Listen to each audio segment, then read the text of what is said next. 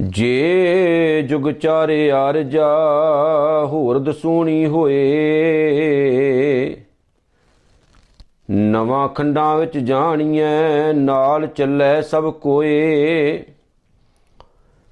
ਚੰਗਾ ਨਾਉ ਰਖਾਏ ਕੈ, ਜਸ ਕੀਰਤ ਜਗ ਲੇ। ਜੇ ਤਿਸ ਨਦਰ ਨ ਆਵਈ, ਤਾਂ ਬਾਤ ਨ ਪੁੱਛੈ ਕੇ। ਕੀਟਾਂ ਅੰਦਰ ਕੀਟ, ਕਰ ਦੋਸ਼ੀ ਦੋਸ਼ ਤਰੇ ਨਾਨਕ ਨਿਰਗੁਣ ਗੁਣ ਕਰੇ, ਗੁਣਵੰਤਿਆਂ ਗੁਣ ਦੇ। ਤੇਹਾ ਕੋਈ ਨਾ ਸੁਝਈ, ਜੇ ਤਿਸ ਗੁਣ ਕੋਏ ਕਰੇ।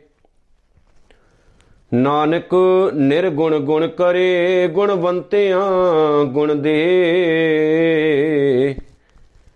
ਤੇਹਾ ਕੋਈ ਨਾ ਸੁਝਈ, ਜੇ ਤਿਸ ਗੁਣ ਕੋਏ ਕਰੇ। ਸਾਹਿਬੇ ਕਮਾਲ, ਧੰਨ ਧੰਨ ਸਤਿਗੁਰੂ, ਸ੍ਰੀ ਗੁਰੂ ਗ੍ਰੰਥ ਸਾਹਿਬ ਜੀ, ਸੱਚੇ ਪਾਤਸ਼ਾਹ, ਜਿਨ੍ਹਾਂ ਦੀ ਪਾਵਨ ਬਾਣੀ ਦਾ ਓਟ ਆਸਰਾ ਰੱਖ ਕੇ ਦੁਨੀਆ ਦਾ ਹਰ ਇੱਕ ਸਿੱਖ ਆਪਣਾ ਹਰ ਇੱਕ ਕਾਰਜ ਕਰਦਾ ਹੈ। ਆਓ ਸਤਿਗੁਰੂ ਗੁਰੂ ਗ੍ਰੰਥ ਸਾਹਿਬ ਜੀ ਦੇ ਪਾਵਨ ਚਰਨਾਂ ਦੇ ਵਿੱਚ ਆਪਣਾ ਸੀਸ ਨਵਾਈਏ। ਕਲਗੀਧਰ ਸੱਚੇ ਪਾਤਸ਼ਾਹ ਵੱਲੋਂ ਬਖਸ਼ਿਸ਼ ਕੀਤੀ ਹੋਈ ਖਾਲਸਾ ਪੰਥ ਨੂੰ ਰੂਹਾਨੀ ਫਤਿਹ ਦੇ ਨਾਲ ਆਪਣੀ ਸਾਂਝ ਪਾਈਏ ਜੀ ਸਾਰੇ ਆਖੋ, ਵਾਹਿਗੁਰੂ ਜੀ ਕਾ ਖਾਲਸਾ, ਵਾਹਿਗੁਰੂ ਜੀ ਕੀ ਫਤਿਹ। ਗੁਰੂ ਨਾਨਕ ਸਾਹਿਬ ਸੱਚੇ ਪਾਤਸ਼ਾਹ ਜੀ ਜਿਨ੍ਹਾਂ ਦੀ ਪਵਿੱਤਰ ਪਾਵਨ ਬਾਣੀ ਹੈ ਜਪਜੀ ਸਾਹਿਬ, ਜਿਹਦੀ ਸਤਵੀਂ ਪੌੜੀ ਦੀ ਵਿਚਾਰ ਵਾਸਤੇ ਅੱਜ ਅਸੀਂ ਸਾਰੇ ਜੁੜੇ ਆਂ ਗੁਰੂ ਨਾਨਕ ਸਾਹਿਬ ਸੱਚੇ ਪਾਤਸ਼ਾਹ ਨੇ ਇਸ ਪਾਵਨ ਪੌੜੀ ਦੇ ਵਿੱਚ ਇੱਕ ਐਸੇ ਸ਼ਖਸ ਦਾ ਜ਼ਿਕਰ ਕੀਤਾ ਹੈ, ਇੱਕ ਐਸੇ ਬੰਦੇ ਦੀ ਗੱਲ ਕੀਤੀ ਹੈ, ਜਿਹੜੇ ਬੰਦੇ ਨੂੰ ਦੁਨੀਆ ਦਾ ਹਰ ਇੱਕ ਸੁੱਖ ਆਰਾਮ ਪ੍ਰਾਪਤ ਹੋਇਆ ਹੈ। ਜਿਹਦੀ ਦੁਨੀਆ ਭਰ ਦੇ ਵਿੱਚ ਵਡਿਆਈ ਹੋ ਰਹੀ ਹੈ। ਦੁਨੀਆ ਦਾ ਹਰ ਇੱਕ ਬੰਦਾ ਉਹਦੀ ਇੱਕ ਆਵਾਜ਼ ਦੇ ਨਾਲ ਤੁਰਨ ਨੂੰ ਵੀ ਤਿਆਰ ਹੋ ਜਾਂਦਾ ਹੈ ਤੇ ਉਮਰ ਵੀ ਉਹਦੀ ਬਹੁਤ ਜ਼ਿਆਦਾ ਲੰਬੀ ਹੋਵੇ। ਦੁਨੀਆ ਦੇ ਹਰ ਇੱਕ ਸੁੱਖ, ਰੰਗ ਮਾਣਦਾ ਹੋਵੇ। ਗੁਰੂ ਨਾਨਕ ਸਾਹਿਬ ਸੱਚੇ ਪਾਤਸ਼ਾਹ ਕਹਿੰਦੇ, ਪਰ ਜੇਕਰ ਉਹ ਬੰਦਾ ਪਰਮਾਤਮਾ ਨੂੰ ਹੀ ਭੁੱਲ ਜਾਏ ਜਿਨਨੇ ਉਹਨੂੰ ਪੈਦਾ ਕੀਤਾ, ਉਹਨੂੰ ਹੀ ਭੁੱਲ ਜਾਏ, ਉਹਨੂੰ ਹੀ ਵਿਸਾਰ ਦਏ ਤਾਂ ਕੀ ਉਹ ਇਨਸਾਨ ਪਰਮਾਤਮਾ ਦੀ ਨਿਗਾਹ ਦੇ ਵਿੱਚ ਕਬੂਲ ਹੋ ਸਕਦਾ ਹੈ? ਤੇ ਇਹਦਾ ਜਵਾਬ ਨਾ ਦੇ ਵਿੱਚ ਹੈ। ਗੁਰੂ ਨਾਨਕ ਸਾਹਿਬ ਜੀ ਪਹਿਲਾਂ ਤਾਂ ਲੰਮੀ ਉਮਰ ਦੀ ਗੱਲ ਕਰਦੇ ਨੇ। ਸ਼ਾਇਦ ਹੀ ਹੈ ਦੁਨੀਆ ਵਿੱਚ ਕੋਈ ਐਸਾ ਇਨਸਾਨ ਜਿਹੜਾ ਇਹ ਨਾ ਚਾਹੁੰਦਾ ਹੋਵੇ ਵੀ ਮੇਰੀ ਲੰਮੀ ਉਮਰ ਹੋਣੀ ਚਾਹੀਦੀ ਹੈ। ਮੈਂ ਬਹੁਤ ਜ਼ਿਆਦਾ ਲੰਮੀ ਉਮਰ ਦਾ ਮਾਲਕ ਹੋਣਾ ਚਾਹੀਦਾ। ਕਿਉਂਕਿ ਮਰਨ ਦਾ ਕਿਸੇ ਵੀ ਇਨਸਾਨ ਦਾ ਦਿਲ ਨਹੀਂ ਕਰਦਾ। ਇਨਸਾਨ ਮੌਤ ਨੂੰ ਉਸ ਟਾਈਮ ਹੀ ਗਲੇ ਨਾਲ ਲਾਉਂਦਾ ਹੈ ਜਦੋਂ ਇਨਸਾਨ ਦੁਨੀਆ ਤੋਂ ਅੱਕਿਆ ਹੋਵੇ, ਥੱਕਿਆ ਹੋਵੇ, ਹਾਰਿਆ ਹੋਵੇ ਨਹੀਂ ਤਾਂ ਦੁਨੀਆ ਛੱਡਣ ਨੂੰ ਕਿਹਦਾ ਦਿਲ ਕਰਦਾ ਹੈ? ਦੁਨੀਆ ਦਾ ਹਰ ਇੱਕ ਬੰਦਾ ਹੀ ਚਾਹੁੰਦਾ ਵੀ ਮੈਂ ਜੀਵਾਂ, ਵੱਧ ਤੋਂ ਵੱਧ ਇਸ ਸੰਸਾਰ ਵਿੱਚ ਜੀਵ ਕੇ ਜਾਵਾਂ। ਇਥੋਂ ਤੱਕ ਕਿ ਇਨਸਾਨ ਹੀ ਨਹੀਂ, ਪਸ਼ੂ, ਪੰਛੀ, ਜਾਨਵਰ ਸਾਰੇ ਹੀ ਵੱਧ ਤੋਂ ਵੱਧ ਉਮਰ ਜਿਉਣੀ ਚਾਹੁੰਦੇ ਨੇ। ਮੌਤ ਕੋਈ ਵੀ ਇਨਸਾਨ ਨਹੀਂ ਚਾਹੁੰਦਾ। ਗੁਰੂ ਨਾਨਕ ਸਾਹਿਬ ਜੀ ਸਭ ਤੋਂ ਪਹਿਲਾਂ ਲੰਮੀ ਉਮਰ ਦੀ ਗੱਲ ਕਰਦੇ ਆ। ਕਿ ਜੇ ਜੁਗ ਚਾਰੇ ਆਰਜਾ ਆਰਜਾ ਦਾ ਮਤਲਬ ਹੁੰਦਾ ਹੈ ਉਮਰ। ਕਿ ਜੇਕਰ ਕਿਸੇ ਇਨਸਾਨ ਦੀ ਆਰਜਾ, ਕਿਸੇ ਇਨਸਾਨ ਦੀ ਉਮਰ ਚਾਰ ਜੁਗਾਂ ਜਿੰਨੀ ਲੰਬੀ ਹੋ ਜਾਏ, ਹੁਣ ਚਾਰ ਯੁੱਗ ਜਿਹਦਾ ਵਰਣਨ ਪੰਡਤ ਜਾਂ ਬ੍ਰਾਹਮਣ ਕਰਦੇ ਨੇ, ਲੱਖਾਂ ਸਾਲ ਬਣਦੀ ਹੈ। ਗੁਰੂ ਨਾਨਕ ਸਾਹਿਬ ਕਹਿੰਦੇ ਨੇ, ਕਿਸੇ ਇਨਸਾਨ ਦੀ ਉਮਰ ਚਾਰ ਯੁੱਗਾਂ ਜਿੰਨੀ ਲੰਮੀ ਹੋ ਜਾਏ ਭਾਵ ਕਿ ਕੋਈ ਇਨਸਾਨ ਇੰਨੀ ਦੇਰ ਤੱਕ ਇਸ ਧਰਤੀ ਤੇ ਜਿਉਂਦਾ ਰਹੇ, ਲੱਖਾਂ ਸਾਲ ਤੱਕ ਉਹ ਬੰਦਾ ਜਿਉਂਦਾ ਰਹੇ। ਹੋਰ ਦਸੂਣੀ ਹੋਏ ਤੇ ਜੇ ਇੱਥੇ ਗੱਲ ਖਤਮ ਨਹੀਂ ਸੱਚੇ ਪਾਤਸ਼ਾਹ ਕਹਿੰਦੇ 10 ਗੁਣਾ ਹੋਰ ਲੰਮੀ ਹੋ ਜਾਏ। ਹੁਣ ਇੰਨੀ ਵੱਡੀ ਉਮਰ ਦਾ ਮਾਲਕ ਕੌਣ ਹੋ ਸਕਦਾ ਕੋਈ ਵੀ ਇਨਸਾਨ ਸਦਾ ਲਈ ਇਸ ਸੰਸਾਰ ਵਿੱਚ, ਇਸ ਧਰਤੀ ਤੇ ਨਹੀਂ ਬਹਿ ਸਕਦਾ। ਇਹ ਪੰਜ ਭੂਤਕ ਸਰੀਰ ਹੈ, ਇੱਕ ਨਾ ਇੱਕ ਦਿਨ ਤਾਂ ਇਹ ਖਤਮ ਹੋ ਜਾਣਾ। ਸਦਾ ਦੇ ਲਈ ਇਸ ਸੰਸਾਰ ਵਿੱਚ ਨਾ ਕੋਈ ਰਿਹਾ ਤੇ ਨਾ ਕਿਸੇ ਨੇ ਰਹਿਣਾ ਹੈ। ਗੁਰੂ ਨਾਨਕ ਸਾਹਿਬ ਖੁਦ ਹੀ ਆਪਣੀ ਪਾਵਨ ਬਾਣੀ ਵਿੱਚ ਇੱਕ ਜਗ੍ਹਾ ਤੇ ਕਹਿੰਦੇ ਨੇ ਕਿ ਮਰਨਾ, ਮੁੱਲਾ ਮਰਨਾ, ਭੀ ਕਰਤਾਰੋਂ ਡਰਨਾ। ਕਿਹੜਾ ਆ? ਜਿਹੜਾ ਸਦਾ ਲਈ ਇਸ ਸੰਸਾਰ ਵਿੱਚ ਰਹੇਗਾ। ਦ੍ਰਿਸ਼ਟਮਾਨ ਹੈ ਸਗਲ ਮਥੇਨਾ, ਇਹ ਜੋ ਸਾਨੂੰ ਦਿਸਦਾ ਹੈ ਸਦਾ ਰਹਿਣ ਵਾਲਾ ਨਹੀਂ। ਪਰ ਇੱਕ ਚੀਜ਼ ਹਮੇਸ਼ਾ ਰਹਿੰਦੀ, ਜਿਹਨੂੰ ਕਹਿੰਦੇ ਨੇ ਪ੍ਰਮਾਦ ਪੁਰਖ, ਮਨੋ ਪਿਮੰ ਸਤ ਆਦ ਭਾਵ ਰਤੰ, ਪਰਮੰਦ ਪੁੱਤੰ ਪ੍ਰਕ੍ਰਿਤ ਪਰੰ ਜਦ ਚਿੰਤ ਸਰਬ ਗਤੰ, ਕੇਵਲ RAM ਨਾਮ ਮਨੋਰਮੰ ਬਦ ਅੰਮ੍ਰਿਤ ਤਤਮਯੰ ਨਾ ਦਨੋਤ ਜਸ ਮਰਨੇਨ ਜਨਮ ਜਰਾਦ ਮਰਨ ਭਯੰ। ਕੇਵਲ ਉਹ ਪਰਮਾਤਮਾ ਜਿਹੜਾ ਮਨ ਨੂੰ ਚੰਗਾ ਲੱਗਣ ਵਾਲਾ ਹੋਵੇ, ਜੇ ਜਿਹੜਾ ਅੰਮ੍ਰਿਤ ਦਾ ਦਾਤਾ ਹੈ, ਜਿਹਨੂੰ ਸਮਝਣੇ ਸਮਝਿਆ ਨਹੀਂ ਜਾ ਸਕਦਾ, ਜਿਹੜਾ ਸਾਰੀ ਕਾਇਨਾਤ ਦਾ ਸੱਚਾ ਮਾਲਕ ਹੈ, ਉਹ ਸੀ, ਉਹ ਹੈ, ਉਹ ਰਹੇਗਾ।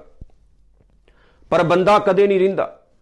ਹੁਣ ਇਨਸਾਨ ਦਾ ਸੁਭਾਅ ਕੀ ਹੈ ਕਿ ਬੰਦਾ ਸਭ ਤੋਂ ਪਹਿਲਾਂ ਤੇ ਚਾਹੁੰਦਾ, ਮੈਂ ਵੱਧ ਤੋਂ ਵੱਧ ਜੀਵਾਂ।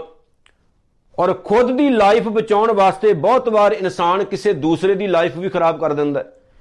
ਬਹੁਤ ਵਾਰ ਇਨਸਾਨ ਆਪਣੀ ਜ਼ਿੰਦਗੀ ਨੂੰ ਸੇਫ ਰੱਖਣ ਦੇ ਲਈ ਕਿਸੇ ਦੂਸਰੇ ਨੂੰ ਮਾਰਨ ਤੱਕ ਚਲਾ ਜਾਂਦਾ ਹੈ, ਵੀ ਦੂਸਰਾ ਮਰ ਜਾਏ।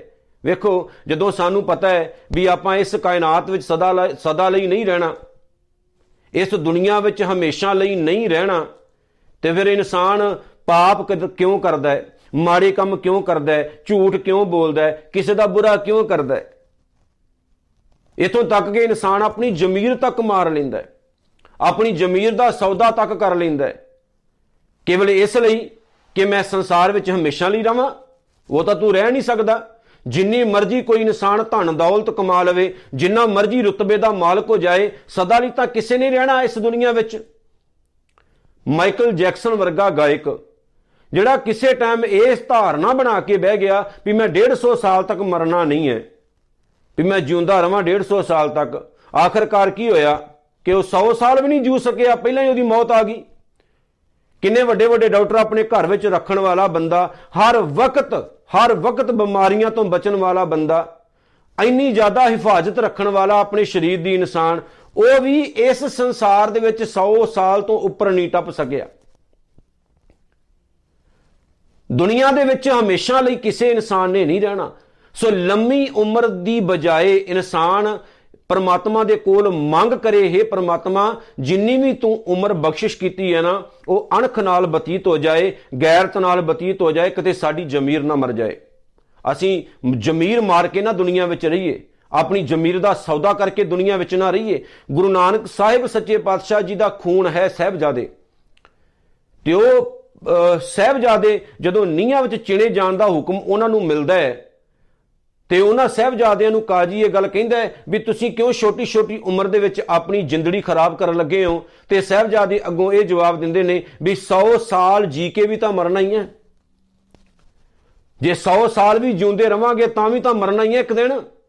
ਤੇ ਕਿਉਂ ਨਾ ਐਸੀ ਮੌਤ ਮਰ ਜਾਈਏ ਕਿ ਦੁਨੀਆ ਯਾਦ ਰੱਖੇ ਵੀ ਕੋਈ ਗੈਰਤ ਦੀ ਮੌਤ ਮਰ ਕੇ ਗਿਆ ਸੀ। ਜਾਨਵਰਾਂ ਦੀ ਮੌਤ ਤਾਂ ਕਈ ਵਾਰ ਇਨਸਾਨ ਮਰਦਾ ਹੀ ਹੈ, ਪਰ ਉਹਨੂੰ ਕੋਈ ਯਾਦ ਨਹੀਂ ਰੱਖਦਾ। ਪਰ ਸ਼ੇਰਾਂ ਦੀ ਮੌਤ ਮਰਨਾ ਚਾਹੀਦਾ ਤੇ ਸ਼ੇਰਾਂ ਦੀ ਮੌਤ ਮਰਨ ਵਾਲੇ ਇਸ ਸੰਸਾਰ ਵਿੱਚ ਬਹੁਤ ਘੱਟ ਲੋਕ ਹੁੰਦੇ ਨੇ। ਗੁਰੂ ਨਾਨਕ ਸਾਹਿਬ ਕਹਿੰਦੇ, ਲੰਮੀ ਉਮਰ ਇੰਨੀ ਜ਼ਿਆਦਾ ਹੋਵੇ ਵੀ ਲੱਖਾਂ ਸਾਲ ਬੰਦਾ ਕੋਈ ਜਿਉਂਦਾ ਰਵੇ। ਜੇ ਜੁਗ ਚਾਰੇ ਯਾਰ ਜਾ ਹੋਰ ਦਸੂਣੀ ਹੋਏ, ਨਵਾਂ ਖੰਡਾਂ ਵਿੱਚ ਜਾਣੀਆਂ ਨਾਲ ਚੱਲੇ ਸਭ ਕੋਈ। ਸਾਰੀ ਦੁਨੀਆ ਦੇ ਵਿੱਚ ਉਸ ਬੰਦੇ ਦਾ ਨਾਮ ਹੋਵੇ। ਨਵਾਂ ਖੰਡਾ ਭਾਵ ਸਾਰੀ ਕਾਇਨਾਤ ਦੀ ਗੱਲ ਕੀਤੀ ਹੈ। ਵੀ ਸਾਰੀ ਕਾਇਨਾਤ ਦੇ ਵਿੱਚ ਉਸ ਬੰਦੇ ਦਾ ਨਾਮ ਲਿਆ ਜਾਂਦਾ ਹੋਵੇ, ਉਹਨੂੰ ਜਾਣਿਆ ਜਾਂਦਾ ਹੋਵੇ, ਉਹਦੀ ਇੱਜ਼ਤ ਹੋਵੇ, ਉਹਦੀ ਰਿਸਪੈਕਟ ਹੋਵੇ, ਨਾਲ ਚੱਲੇ ਸਭ ਕੋਏ ਤੇ ਦੁਨੀਆ ਦਾ ਹਰ ਇੱਕ ਬੰਦਾ ਉਹਦੇ ਨਾਲ ਤੁਰਨ ਨੂੰ ਤਿਆਰ ਹੋ ਜਾਏ। ਪਰ ਸੱਚੇ ਪਾਤਸ਼ਾਹ ਅੱਗੇ ਇੱਕ ਕਮਾਲ ਦੀ ਗੱਲ ਕਹਿ ਗਏ ਨੇ ਜਿਹੜੀ ਸਾਡੀ ਸਮਝ ਵਿੱਚ ਆਉਣੀ ਚਾਹੀਦੀ ਹੈ। ਗੁਰੂ ਸਾਹਿਬ ਜੀ ਕਹਿੰਦੇ ਨੇ, ਚੰਗਾ ਨਾਉ ਰਖਾਏ ਕਹਿ ਜਸ ਕੀਰਤ ਜਗ ਲੇ। ਚੰਗਾ ਨਾਮ ਖੱਟਿਆ ਹੋਵੇ ਉਸਨੇ ਇਸ ਦੁਨੀਆ ਦੇ ਵਿੱਚ। ਬੜੀ ਵਡਿਆਈ ਉਹਨੇ ਖੱਟੀ ਹੋਵੇ ਇਸ ਦੁਨੀਆ ਦੇ ਵਿੱਚ। ਪਰ ਗੁਰੂ ਸਾਹਿਬ ਜੀ ਕੀ ਕਹਿੰਦੇ ਨੇ? ਜਸ ਕੀਰਤ ਜਗ ਲੇ। ਹਰ ਬੰਦਾ ਉਹਦੀ ਵਡਿਆਈ ਕਰਨ ਵਾਲਾ ਹੋਵੇ, ਉਹਦੀ ਕੀਰਤ ਗਾਉਣ ਵਾਲਾ ਹੋਵੇ, ਉਹਦੇ ਗੁਣ ਗਾਉਣ ਵਾਲਾ ਹੋਵੇ। ਮਾਲਕ ਜੀ ਕਹਿੰਦੇ ਨੇ, ਜੇ ਤਿਸ ਨਦਰ ਨਾ ਆਇਆ ਵਈ ਤਾਂ ਬਾਤ ਨਾ ਪੁੱਛੈ ਕਿ। ਵੇਖੋ, ਹੁਣ ਕਿੱਥੇ ਗੱਲ ਸਤਿਗੁਰੂ ਨੇ ਖਤਮ ਕੀਤੀ ਕਿ ਐਸਾ ਬੰਦਾ ਲੱਖਾਂ ਸਾਲ ਜਿਉਂਦਾ ਰਹਿਣ ਵਾਲਾ ਇਨਸਾਨ ਇਸ ਧਰਤੀ ਉੱਤੇ। ਜਿਹਦੀ ਹਰ ਇੱਕ ਬੰਦਾ ਵਡਿਆਈ ਕਰੇ, ਇੱਜ਼ਤ ਕਰੇ, ਮਾਣ ਕਰੇ, ਉਹਦੇ ਨਾਲ ਉੱਠ ਕੇ ਤੁਰਨ ਨੂੰ ਵੀ ਤਿਆਰ ਹੋਵੇ। ਪਰ ਜੇ ਤਿਸ ਨਦਰ ਨਾ ਆਵੀ, ਜੇ ਉਹ ਬੰਦਾ ਪਰਮਾਤਮਾ ਦੀ ਨਿਗਾਹ ਦੇ ਹੇਠ ਨਹੀਂ ਆਇਆ, ਜੇ ਉਹ ਬੰਦਾ ਰੱਬ ਦੀ ਨਿਗਾਹ ਦੇ ਹੇਠ ਨਹੀਂ ਆਇਆ, ਆਪਣੀ ਨਿਗਾਹ ਦੇ ਥੱਲੇ ਹਰ ਇਨਸਾਨ ਦੂਜੇ ਨੂੰ ਰੱਖਣਾ ਚਾਹੁੰਦਾ ਹੈ।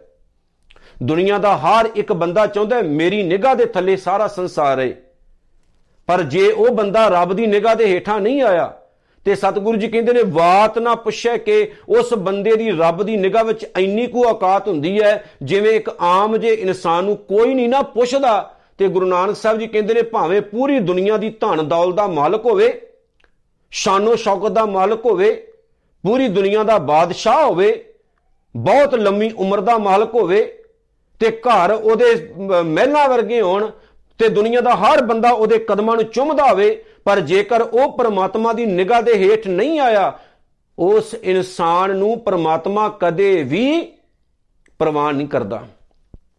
ਹੁਣ ਰੱਬ ਦੀ ਨਿਗਾਹ ਦੇ ਹੇਠ ਆਉਣ ਦੀ ਗੱਲ ਇਸ ਪੌੜੀ ਦੇ ਵਿੱਚ ਹੈ, ਜਿਹੜੀ ਮੇਨ ਗੱਲ ਹੈ ਕਿ ਪ੍ਰਮਾਤਮਾ ਦੀ ਨਿਗਾਹ ਦੇ ਹੇਠ ਆਇਆ ਜਾਏ। ਹੁਣ ਅਗਲੀ ਗੱਲ ਸੁਣਿਓ, ਕੀਟਾਂ ਅੰਦਰ ਕੀਟ। ਐਸੇ ਇਨਸਾਨ ਨੂੰ ਹੁਣ ਇੱਥੇ ਇੱਕ ਚੀਜ਼ ਨੋਟ ਕਰ ਲਿਓ ਕਿ ਆਪਾਂ ਜ਼ਿੰਦਗੀ ਦੇ ਵਿੱਚ ਧਨ, ਦੌਲਤ ਕਮਾਉਣੀ ਹੈ, ਪੈਸਾ ਕਮਾਉਣਾ ਹੈ। ਲੋਕਾਂ ਦੀ ਵਡਿਆਈ ਕਮਾਉਣੀ ਹੈ ਕਿ ਜਾਂ ਅਸੀਂ ਗੁਰੂ ਨਾਨਕ ਸਾਹਿਬ ਦੀ ਨਿਗਾਹ ਦੇ ਵਿੱਚ ਪ੍ਰਵਾਨ ਚੜਨਾ ਹੈ, ਕੀ ਕਮਾਉਣਾ ਹੈ ਅਸੀਂ? ਮੈਨੂੰ ਸਾਹਿਬ ਸ੍ਰੀ ਗੁਰੂ ਅੰਗਦ ਸੱਚੇ ਪਾਤਸ਼ਾਹ ਮਹਾਰਾਜ ਦੀ ਜ਼ਿੰਦਗੀ ਦੀ ਗੱਲ ਯਾਦ ਆ ਗਈ।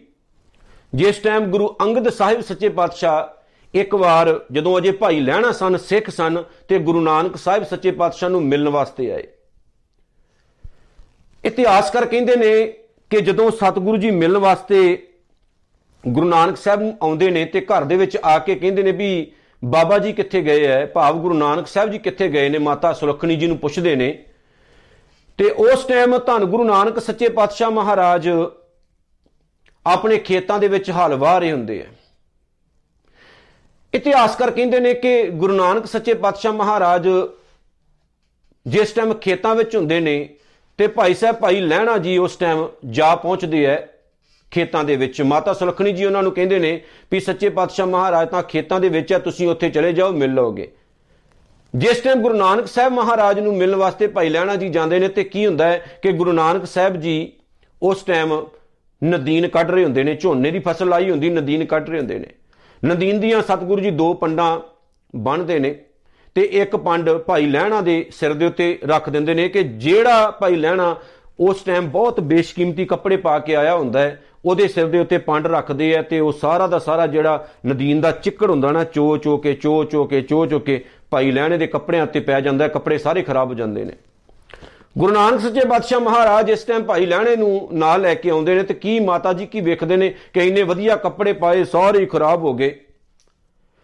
ਸੱਚੇ ਪਾਤਸ਼ਾਹ ਨੂੰ ਹੱਸ ਕੇ ਮਾਤਾ ਸੁਲੱਖਣੀ ਜੀ ਕਹੀ ਕਹਿੰਦੇ ਨੇ। ਕਹਿੰਦੇ ਨੇ, ਸੱਚੇ ਪਾਤਸ਼ਾਹ ਇਹ ਵਿਚਾਰੇ ਨੂੰ ਬਖਸ਼ ਦੇਣਾ ਸੀ। ਦੇਖੋ ਕਿੰਨੇ ਸੋਹਣੇ ਕੱਪੜੇ ਪਾਏ, ਸਾਰੇ ਖਰਾਬ ਹੋ ਗਏ। ਤੇ ਗੁਰੂ ਨਾਨਕ ਸਾਹਿਬ ਜੀ ਹੱਸ ਕੇ ਅੱਗੋਂ ਕਹਿੰਦੇ ਨੇ ਕਿ ਭਾਗਾਂ ਵਾਲੀਏ, ਇਹ ਤੇਰੇ ਲਈ ਚਿੱਕੜ ਹੋਏਗਾ, ਪਰ ਮੈਨੂੰ ਤਾਂ ਕੁਝ ਹੋਰ ਜਾਪਦਾ ਹੈ।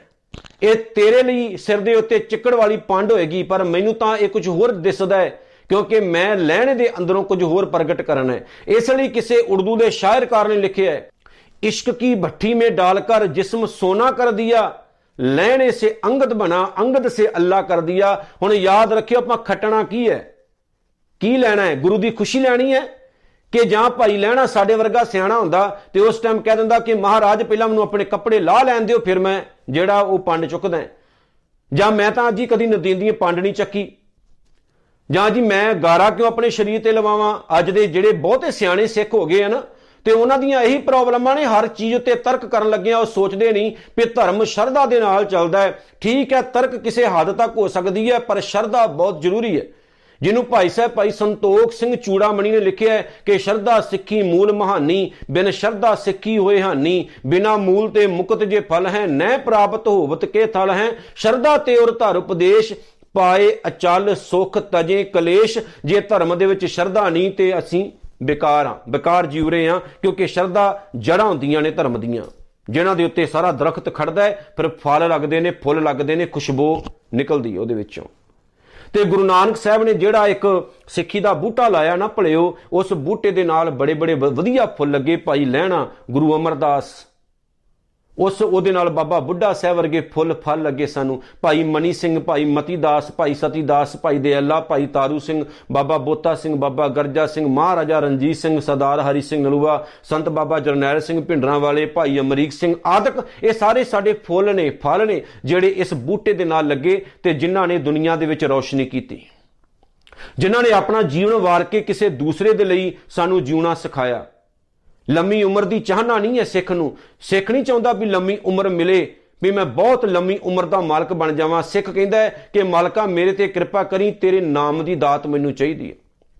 ਕਿੱਥੇ ਭਾਈ, ਤਿਲਕਾ ਜੀ ਵਰਗੇ ਸਿੱਖ ਜਿਹੜੇ ਗੜ ਸ਼ੰਕਰ ਦੇ ਵਿੱਚ ਰਹਿਣ ਵਾਲੇ ਇੱਕ ਜੋਗੀ ਜਦੋਂ ਆ ਕੇ ਉਹਨਾਂ ਨੂੰ ਇਹ ਗੱਲ ਕਹਿੰਦਾ ਹੈ ਕਿ ਦਰਵਾਜ਼ਾ ਖੜਕਾ ਕੇ ਵੀ ਮੇਰੇ ਦਰਸ਼ਨ ਕਰ ਲੈ, ਮੈਂ ਤੈਨੂੰ 2 ਸਾਲ ਦਾ ਸਵਰਗ ਦੇਣ ਨੂੰ ਤਿਆਰ ਹਾਂ, ਕਿਉਂਕਿ ਮੈਨੂੰ ਵਰਦਾਨ ਹੈ ਸ਼ਿਵ ਦਾ ਕਿ ਜਿਹੜਾ ਮੇਰੇ ਦਰਸ਼ਨ ਕਰੇਗਾ ਉਹਨੂੰ ਸਵਰਗ ਦੀ ਪ੍ਰਾਪਤੀ ਹੋਏਗੀ। ਤੇ ਭਾਈ ਤਿਲਕਾ ਜੀ ਇਹ ਗੱਲ ਕਹਿ ਕੇ ਉਹਨੂੰ ਤੋਰ ਦੇਣੇ, ਮੈਨੂੰ ਨਾ ਤੂੰ ਚਾਹੀਦਾ ਤੇ ਨਾ ਮੈਨੂੰ ਕਿਸੇ ਅਵਤਾਰ ਦੀ ਲੋੜ ਹੈ ਤੇ ਨਾ ਮੈਨੂੰ ਕਿਸੇ ਸਵਰਗ ਦੀ ਲੋੜ ਹੈ। ਮੈਂ ਕਿਸੇ ਨਕਲੀ ਸਵਰਗ ਦੀ ਲੋੜ ਨਹੀਂ ਰੱਖਦਾ। ਮੈਨੂੰ ਤਾਂ ਜਿਉਂਦੇ ਜੀ ਸਵਰਗ ਦੀ ਪ੍ਰਾਪਤੀ ਹੋ ਚੁੱਕੀ ਹੈ। ਕਿਹੜਾ? ਮੈਨੂੰ ਤਾਂ ਮੇਰੇ ਸਤਿਗੁਰੂ ਦੇ ਚਰਨ ਹੀ ਸਵਰਗ ਲੱਗਦੇ ਨੇ। ਮੈਂ ਹੋਰ ਕਿੱਥੇ ਜਾਵਾਂ? ਐਸੇ ਸਿੱਖ, ਇਹੋ ਜਿਹੇ ਸਿੱਖ ਉਹ ਜਿਨ੍ਹਾਂ ਦੀ ਭਾਵਨਾ ਸਿਰਫ ਇੰਨੀ ਹੈ ਵੀ ਅਸੀਂ ਮਾਣ, ਇੱਜ਼ਤ, ਸਤਕਾਰ ਨਾਲ ਜੀਉ ਕੇ ਇਸ ਸੰਸਾਰ ਵਿੱਚ ਜਾਈਏ। ਸੱਚੇ ਪਾਤਸ਼ਾਹ ਕਹਿੰਦੇ, ਕੀਟਾਂ ਅੰਦਰ ਕੀਟ, ਪਰਮਾਤਮਾ ਉਸ ਬੰਦੇ ਨੂੰ ਜਿਹੜਾ ਇੰਨਾ ਕੁਝ ਪ੍ਰਾਪਤ ਹੋ ਜਾਣ ਦੇ ਬਾਵਜੂਦ ਵੀ ਰੱਬ ਦੀ ਨਿਗਾਹ ਦੇ ਹੇਠ ਨਹੀਂ ਪਲਦਾ, ਰੱਬ ਨੂੰ ਟਿੱਚ ਕਰਕੇ ਜਾਣਦਾ ਹੈ। ਸੱਚੇ ਪਾਤਸ਼ਾਹ ਜੀ ਕੀ ਕਹਿੰਦੇ ਨੇ ਜੀ? ਕੀਟਾਂ ਅੰਦਰ ਕੀਟ, ਪਰਮਾਤਮਾ ਉਸ ਬੰਦੇ ਨੂੰ ਕੀੜਿਆਂ ਦੇ ਵਿੱਚੋਂ ਵੀ ਛੋਟਾ ਕੀੜਾ ਸਮਝਦਾ ਹੈ। ਰੱਬ ਦੀ ਨਿਗਾਹ ਦੇ ਵਿੱਚ ਉਹ ਕੀੜੇ ਦੇ ਸਮਾਨ ਬੰਦਾ ਹੈ। ਬਾਤ ਨਾ ਪੁੱਛਿਆ ਕੇਤ ਦਾ ਆਪਾਂ ਗੱਲ ਕਰ ਲਈ ਨਾ, ਵੀ ਉਹਦੀ ਕਿਸੇ ਨੇ ਰਿਸਪੈਕਟ ਨਹੀਂ ਕਰਨੀ। ਭਾਵ ਕਿ ਰੱਬ ਦੀ ਨਿਗਾਹ 'ਚ ਕੋਈ ਰਿਸਪੈਕਟ ਨਹੀਂ। ਪਰ ਮਾਲਕ ਕਹਿੰਦੇ ਨੇ, ਕੀਟਾਂ ਅੰਦਰ ਕੀਟ ਕਰ ਦੋਸ਼ੀ ਦੋਸ਼ ਧਰੇ। ਉਹ ਬੰਦਾ ਰੱਬ ਦੀ ਨਿਗਾਹ ਵਿੱਚ ਜਿੱਥੇ ਇੱਕ ਛੋਟਾ ਜਿਹਾ ਕੀੜਾ ਹੈ, ਉੱਥੇ ਰੱਬ ਦੀ ਦਰਗਾਹ ਦੇ ਵਿੱਚ, ਰੱਬ ਦੀ ਨਿਗਾਹ ਦੇ ਵਿੱਚ ਉਸ ਬੰਦੇ ਨੂੰ ਨਾਮ ਭੁੱਲਣ ਦਾ ਦੋਸ਼ੀ ਠਹਿਰਾਇਆ ਜਾਂਦਾ ਹੈ। ਜਿਹੜਾ ਬੰਦਾ ਪਰਮਾਤਮਾ ਦੀਆਂ ਦਿੱਤੀਆਂ ਹੋਈਆਂ ਦਾਤਾਂ ਪਾ ਕੇ ਹੀ ਰੱਬ ਨੂੰ ਭੁੱਲ ਗਿਆ, ਐਸੇ ਬੰਦੇ ਨੂੰ ਪਰਮਾਤਮਾ ਪ੍ਰਵਾਨ ਨਹੀਂ ਕਰਦਾ, ਉਸ ਬੰਦੇ ਨੂੰ ਦੋਸ਼ੀ ਠਹਿਰਾਇਆ ਜਾਂਦਾ ਹੈ। ਦਾਗ ਦੋਸ਼ ਮੋਹ ਚਲਿਆ ਲਾਏ, ਦਰਗਾ ਬੈਸਨ ਨਾ ਹੀ ਜਾਏ। ਉਹ ਦੋਸ਼ੀ ਹੁੰਦਾ ਹੈ। ਤੇ ਅਸੀਂ ਹੁਣ ਕੀ ਪ੍ਰਾਪਤ ਕਰਨਾ ਹੈ ਆਪਣੇ ਸਤਿਗੁਰੂ ਤੋਂ? ਅਸੀਂ ਗੁਰੂ ਤੇ ਕੋਲੋਂ ਕੀ ਮੰਗਣਾ ਵੀ ਸੱਚਿਆ ਪਾਤਸ਼ਾਹ ਕਿਰਪਾ ਕਰੀ? ਅਸੀਂ ਭਾਵੇਂ ਛੋਟੀ ਉਮਰ ਜੀਏ, ਭਾਵੇਂ 2 ਸਾਲ 4 ਸਾਲ 20 ਸਾਲ ਜੀਏ ਪਰ ਕਿਰਪਾ ਕਰੀ ਅਣਖ ਗੈਰਤ ਨਾਲ ਜਿਉਂਦੇ ਰਹੀਏ। ਕੀਟਾਂ ਅੰਦਰ ਕੀਟ, ਕਰ ਦੋਸ਼ੀ ਦੋਸ਼ ਧਰੇ। ਨਾਨਕ ਨਿਰਗੁਣ ਗੁਣ ਕਰੇ, ਸਾਡਾ ਰੱਬ ਇਦਾਂ ਦਾ ਹੈ। ਨਾਨਕ ਹੈ ਨਾਨਕ, ਨਿਰਗੁਣ ਗੁਣ ਕਰੇ, ਜਿਹੜੇ ਮੂਰਖ ਨੇ, ਉਹਨਾਂ ਦੇ ਵਿੱਚ ਵੀ ਗੁਣ ਪੈਦਾ ਕਰ ਸਕਦਾ ਹੈ। ਨਾਨਕ ਨਿਰਗੁਣ ਗੁਣ ਕਰੇ, ਗੁਣਵੰਤਿਆਂ ਗੁਣ ਦੇ, ਜਿੱਥੇ ਸਿਆਣਿਆਂ ਨੂੰ ਹੋਰ ਗੁਣ ਦੇ ਕੇ ਸਿਆਣੇ ਬਣਾਉਂਦਾ ਹੈ, ਉੱਥੇ ਮੂਰਖਾਂ ਦੇ ਅੰਦਰ ਵੀ ਗੁਣ ਪੈਦਾ ਕਰ ਦਿੰਦਾ ਹੈ। ਨਾਨਕ ਨਿਰਗੁਣ ਗੁਣ ਕਰੇ ਗੁਣਵੰਤਿਆਂ ਗੁਣ ਦੇ ਤੇਹਾ ਕੋਈ ਨਾ ਸੁਝਈ, ਜੇ ਤਿਸ ਗੁਣ ਕੋਏ ਕਰੇ। ਮੈਨੂੰ ਇਹੋ ਜਿਹਾ ਪ੍ਰਮਾਤਮਾ ਕਦੇ ਪ੍ਰਾਪਤ ਹੀ ਨਹੀਂ ਹੋਇਆ, ਕਦੇ ਦਿਸਿਆ ਹੀ ਨਹੀਂ, ਨਜ਼ਰ ਹੀ ਨਹੀਂ ਆਉਂਦਾ ਮੈਨੂੰ ਇਹੋ ਜਿਹਾ ਪ੍ਰਮਾਤਮਾ ਭਾਵ। ਰੱਬ ਵਰਗਾ ਮੈਨੂੰ ਕੋਈ ਹੋਰ ਦਿਸਦਾ ਹੀ ਨਹੀਂ, ਜਿਹੜਾ ਸਾਰਿਆਂ ਦੇ ਅੰਦਰ ਗੁਣ ਪੈਦਾ ਕਰ ਦਿੰਦਾ ਹੋਵੇ, ਜਿਹੜਾ ਮੂਰਖਾਂ ਨੂੰ ਵੀ ਸਿਆਣੇ ਬਣਾ ਦਿੰਦਾ ਹੋਵੇ। ਕਿਤੇ ਇਹੋ ਜਿਹੇ ਪ੍ਰਮਾਤਮਾ ਦੇ ਪਾਵਨ ਚਰਨਾਂ ਨਾਲ ਜੁੜੀਏ ਅਸੀਂ। ਯਾਦ ਰੱਖਿਓ, ਅਖੀਰ ਵਿੱਚ ਮੈਂ ਬੇਨਤੀ ਕਰ ਦਵਾਂ, ਪ੍ਰਮਾਤਮਾ ਦੇ ਕੋਲ ਲੰਮੀ ਉਮਰ ਦੀ ਦਾਤ ਨਾ ਮੰਗੀਏ। ਪਰਮਾਤਮਾ ਦੇ ਚਰਨਾਂ 'ਚ ਅਰਦਾਸ ਕਰੀਏ ਕਿ ਮਾਲਕਾ, ਰਹਿਮਤ ਕਰੀ, ਜਿੰਨੀ ਵੀ ਉਮਰ ਦਿੱਤੀ ਹੈ ਨਾ, ਉਸ ਜ਼ਿੰਦਗੀ ਦਾ ਇੱਕ ਇੱਕ ਪਲ ਇੱਕ ਇੱਕ ਘੜੀ ਇੱਕ ਇੱਕ ਸਵਾਸ ਤੇਰੇ ਪਾਵਨ ਚਰਨਾਂ ਦੇ ਵਿੱਚ ਬਤੀਤ ਹੋ ਜਾਏ, ਇੰਨਾ ਹੀ ਬਹੁਤ ਹੈ। ਸਾਨੂੰ ਲੰਮੀਆਂ ਉਮਰਾਂ ਨਹੀਂ ਚਾਹੀਦੀਆਂ। ਸਾਡਾ ਜੀਵਨ ਸਹਿਬਜ਼ਾਦਿਆਂ ਵਰਗਾ ਬਣ ਜਾਏ। ਛੋਟੀ ਜੀ ਉਮਰ ਬਤੀਤ ਕਰਕੇ ਚਲੇ ਗਏ, ਲੇਕਿਨ ਅੱਜ ਵੀ ਉਹ ਜਿਉਂਦੇ ਨੇ। ਯਾਦ ਰੱਖਿਓ, ਜਿਉਂਦਾ ਉਹੀ ਇਨਸਾਨ ਹੈ। ਸੋ ਜੀਵਿਆ, ਜਿਸ ਮਨ ਵਸਿਆ, ਸੋਏ ਨਾਨਕ ਅਵਰਨਾ ਜੀਵੈ ਕੋਏ। ਉਹ ਹਮੇਸ਼ਾ ਜਿਉਂਦੇ ਰਹਿੰਦੇ ਨੇ, ਜਿਹੜੇ ਨਾਮ ਨਾਲ, ਬਾਣੀ ਨਾਲ ਜੁੜੇ ਰਹਿੰਦੇ ਨੇ। ਜਿਨ੍ਹਾਂ ਦਾ ਜੀਵਨ ਅੰਦਰੋਂ ਤੇ ਬਾਹਰੋਂ ਗੁਰੂ ਨਾਨਕ ਦੇ ਪ੍ਰੇਮਾ ਭਗਤੀ ਦੇ ਨਾਲ ਓਤ-ਪੋਤ ਹੋਇਆ ਰਹਿੰਦਾ, ਰੰਗਿਆ ਰਹਿੰਦਾ ਆਓ ਗੁਰੂ ਨਾਨਕ ਸਾਹਿਬ ਦਾ ਧੰਨਵਾਦ ਕਰੀਏ, ਜਿਨ੍ਹਾਂ ਨੇ ਸਾਨੂੰ ਐਸੀ ਮਿੱਠੜੀ ਪਾਵਨ ਬਾਣੀ ਦਿੱਤੀ, ਜਿਹਦੇ ਰਾਹੀਂ ਅਸੀਂ ਹਜ਼ਾਰਾਂ ਗੁਣ ਆਪਣੇ ਜੀਵਨ ਵਿੱਚ ਰੋਜ਼ਾਨਾ ਧਾਰਨ ਕਰਕੇ ਵੱਡਿਆਂ ਭਾਗਾਂ ਵਾਲੇ ਹੋ ਰਹੇ ਹਾਂ। ਭੁੱਲ ਚੁੱਕ ਦੀ ਖਿਮਾ ਜੀ, ਨਾਨਕ ਨਾਮ ਚੜ੍ਹਦੀ ਕਲਾ, ਤੇਰੇ ਪਾਣੀ ਸਰਬੱਤ ਦਾ ਭਲਾ, ਵਾਹਿਗੁਰੂ ਜੀ ਕਾ ਖਾਲਸਾ। ਵਾਹਿਗੁਰੂ ਜੀ ਕੀ ਫਤਿਹ।